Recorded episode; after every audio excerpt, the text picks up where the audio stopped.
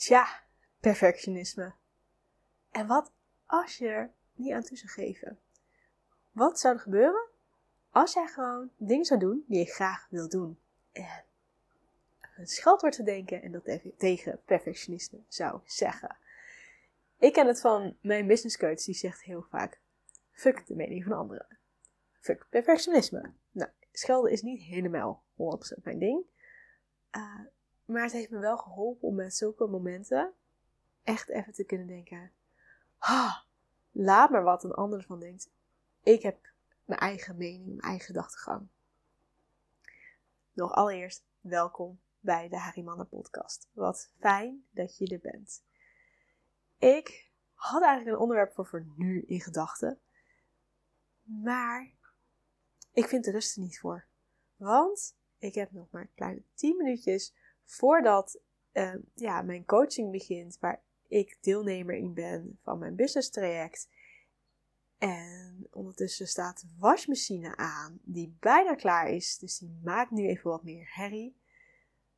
En tegelijkertijd, nee. tegelijkertijd denk ik, ja, maar ik wou nu graag er zijn.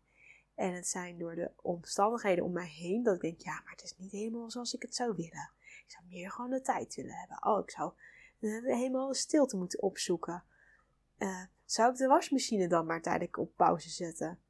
Ja, dan is het dadelijk, dan kan ik hem niet ophangen. Dus het is allemaal weer een soort van gedoe. En dan denk ik ja, maar hoe erg is het dat ik een kortere aflevering opneem? Hoe erg is het dat dadelijk die wasmachine gaat piepen en dat jij dat misschien hoort? Ik weet helemaal niet hoe sterk de geluiden zijn, want ik zit natuurlijk met een microfoontje en de wasmachine staat natuurlijk in de badkamer. We gaan het gewoon ervaren en gewoon zien. En vanuit dat punt neem ik het mee voor de volgende keer en kan ik met die informatie opnieuw een keuze maken. Maar ga ik me dan vandaag nu laten leiden door een perfectie gedachte of hoe de bepaalde manier de norm zou moeten wezen en we daaraan weerspiegelen, terwijl ja. Terwijl het gaat eigenlijk om mezelf. En wat ik ook al eens tegen zeg, is van ga de hoofdrol nemen in jouw eigen, eigen levensfilm. Want hoe vaak is het niet dat jouw leven bepaald wordt door jouw omgeving? En dat jij de hele tijd aan het rondrennen bent in beweging, ook voor de ander, er te zijn, bepaalde sociale verwachtingen, bepaalde um, goals waar je naartoe werkt, maar ondertussen de hele tijd van het pad wordt gehaald. Uh, weet je, hoe, bepaalde gesprekken die ik nu soms met mensen heb, is echt wat het klassieke huisje, boompje, beestje. En als ze dan echt met ze in gesprek daar dieper op doorgaan, is dat ze zeggen: Ja, het is een beetje werd van me verwacht, dus daarom ging ik het doen. Niet omdat ze zelf dat verlangen hadden. En denk oeh, ja, nou ja, ik sta daar heel anders in. Ik ben heel erg bewust aan het kijken. Van oké, hoe ga ik de volgende stap gaan zetten? Willen wij een gezin? En uh, nou, willen wij een koophuis? Op een bepaalde manier is het heel lang geweest dat we niet konden. Omdat we gewoon een simpel baantje hadden. En uh, toen de tijd mijn vriend ZZP'er was en goed inkomen had voor, zijn bedrijf. Maar niet om een hypotheek mee te kunnen uh, krijgen. Nu zijn de rollen omgedraaid heeft hij wel een betere loondienstbaan dan ik toen die tijd had. Maar ben ik startend? Dus dan wordt het wel het punt van: oké, in hoeverre is het reëel dat op een gegeven moment een koophuis kunnen gaan creëren van uh, ja, wat, wat bij ons past. En dan kunnen we wel zeggen: oké, we gaan erop storten, we nemen de hoogste hypotheek en we zetten ons helemaal vast en we kopen een heel klein huisje, want het is de norm om een koophuis te moeten willen. Maar wil je dat zelf echt? Of is het uit een sociale norm dat je denkt, ja, het hoort? Voor ons is het dat wij echt prachtig wonen. Dus op nu, op deze moment, hebben we het niet nodig. En is het enerzijds dat je denkt van oké, voor mij nu, dan denk ik ja, het zou fijn zijn dat in plaats van dat we ehm, geld betalen aan een huisbaas, aan een, een woningcorporatie, dat um, dat een soort van afbetaling wordt voor een hypotheek. En dat je dan uiteindelijk een soort van geldspaarpot creëert met je huis. Maar dat is ook niet altijd uh, eh, 100% zeker. En ik spreek nu ook zat vrienden die een koophuis hebben. En uh, de uitdaging hebben om gewoon de, de bijkomende kosten die er soms komen. Van lekkages en dingen die ineens kapot zijn. Om die te kunnen betalen. En dat is natuurlijk de luxe die wij nu hebben met een huurhuis. Is het gewoon, ja, als er iets kapot is, hoeven we maar een telefoontje te plegen. En het wordt gewoon heel snel gefixt. En dat is wel heel erg fijn. Dus dat, ja, voor die luxe betalen we nu als ware. Maar terug bij het perfectionisme. Wat doe jij nu niet omdat je een bepaalde weerstand voelt uit angst om het fout te doen? Of niet goed genoeg? Of uh, nog te onzeker over voelt? En wat zou er gebeuren als je dat wel gewoon gaat doen? En wat dan als je faalt? Wat zou er gebeuren als je die stap neemt en het is niet het succes wat je wil? In mijn geval, dus nu vandaag dat ik deze podcast opneem en plaats. En dat ik hem zelf terug ga luisteren. Laat ik daar even bij mezelf houden. En dat ik hem niet goed genoeg vind, de audio. Dat het uh, veel te slecht is met de wasmachine, die dadelijk, nu al maar ik moet eigenlijk echt ook nog gaan piepen. Uh, dat je uh, de omstandigheden van hier in het huis om me heen hoort. Het is ook een beetje aan het waaien. Uh, ik, hoop het. ik hoop dat je dat niet hoort, maar ik kan me voorstellen dat dat ook wordt opgenomen. En dat ik op een gegeven moment zeg: Oké, ik vind hem niet goed genoeg.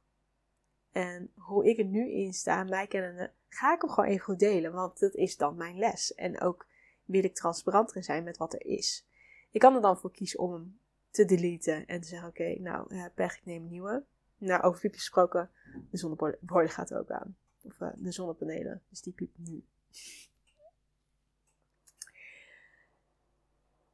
Anderzijds kan het ook zijn dus dat ik zeg oké, hij is niet goed genoeg, maar ik neem er iets uit mee voor een volgende keer. En dat is eigenlijk al hoe ik deze aflevering begon. Want dan kan ik de volgende keer heb ik meer kennis, meer ervaring en kan ik dat meenemen als ik opnieuw een keuze wil maken. Als er gewoon meer rumoerigheid is van oké, dat ik oh het valt wel mee. Of oh dit is wel belangrijk om even op te letten. Uh, zoals bijvoorbeeld de regen, dat weet ik inmiddels. Als het echt regent, echt regen, regen, dan moet ik gewoon niet opnemen in deze kamer. Want ja, ik zit hier met een dakraam. En dat maakt gewoon echt ontzettend veel herrie. Terwijl ik het nu zeg, denk ik, heb ik dat wel eens een keer opgenomen, ook met mijn micro nieuwe microfoon? Waarschijnlijk niet. Dus dat uh, ga ik een keertje testen. En dan is de vraag, is het zo fout om fouten te maken? En is het bijvoorbeeld ook net zoals leren uh, lopen, dat het gewoon een kwestie is van heel vaak proberen en leren opstaan en uh, inzichten meenemen en opnieuw proberen en blijven herhalen en vertrouwen in hebben dat je er wel gaat komen. En is het dan zo erg om te falen? En voor wie is het dan erg? Is het dat je bijvoorbeeld merkt van goh, je geeft jezelf op de kop, want het is niet hoe je wil?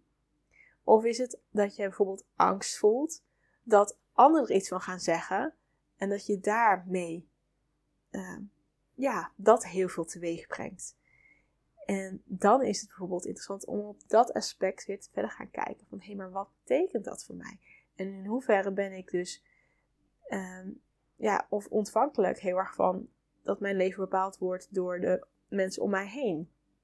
En in hoeverre is het dat, er, uh, dat ik anders ga graag door, door hun oordelen? Of is het juist dat je zegt: Oké, ik ben er, ik sta er, ik kies voor mezelf, ik laat het wezen wat het is. En van daaruit wil ik het leven maken. En dan maakt het eigenlijk niet zoveel uit wat een ander daarvan vindt. Want dat is zijn of haar proces. En spiegelt alleen maar hetgene wat ja, wat ik teweeg breng in die ander. En zegt het alleen maar iets over mezelf als het bij mij nog iets van heling te ontvangen is. Als dat nog een soortje levenspad daarin te bewandelen is. Dus eigenlijk is het daarmee allemaal heel erg interessant. Oké, het is een lekker korte aflevering. Ik moet hem afsluiten. En ja, laat me weten wat je van deze aflevering vond. Of dat je misschien wel zegt, oh juist heel lekker kort en krachtig en ehm, rommelig. Maar tegelijkertijd ook, tijd ook misschien to the point. Of dat het juist is dat je denkt van nou, uh, uh, deze omstandigheden niet meer doen. Of deze omstandigheden maakt niet uit. Ik weet ook iemand die doet podcast opnemen in bad. En ja, dat hoor je dat het vanuit bad is. Ik storm me er totaal niet aan. Um, en die reactie heeft ook door van meerdere mensen gehad. Dus uh, zij heeft de gewoonte om vaker op te nemen in bad. Tevens zonder video. Dus het is dan wel lekker dat ze gewoon net met haar telefoontje tegen haar aan staat te praten. En ik kies er bewust voor om de podcast op te nemen, ook met video. Want dan heb je ook gelijk een beeldmateriaal. Uh, mocht je het fijn vinden om mij gewoon te zien en te ervaren. Ik, dat is toch een extra sensatie erbij. En zeker als je ervoor wilt kiezen om met mij in een, in een, een traject te stappen of met mij een stuk coaching te doen, één op één of met retreatdagen, vind ik het persoonlijk fijn dat je een beetje een beeld hebt van wie ik ben en dat het gaat verder als alleen maar mijn stemgeluid en mijn woorden.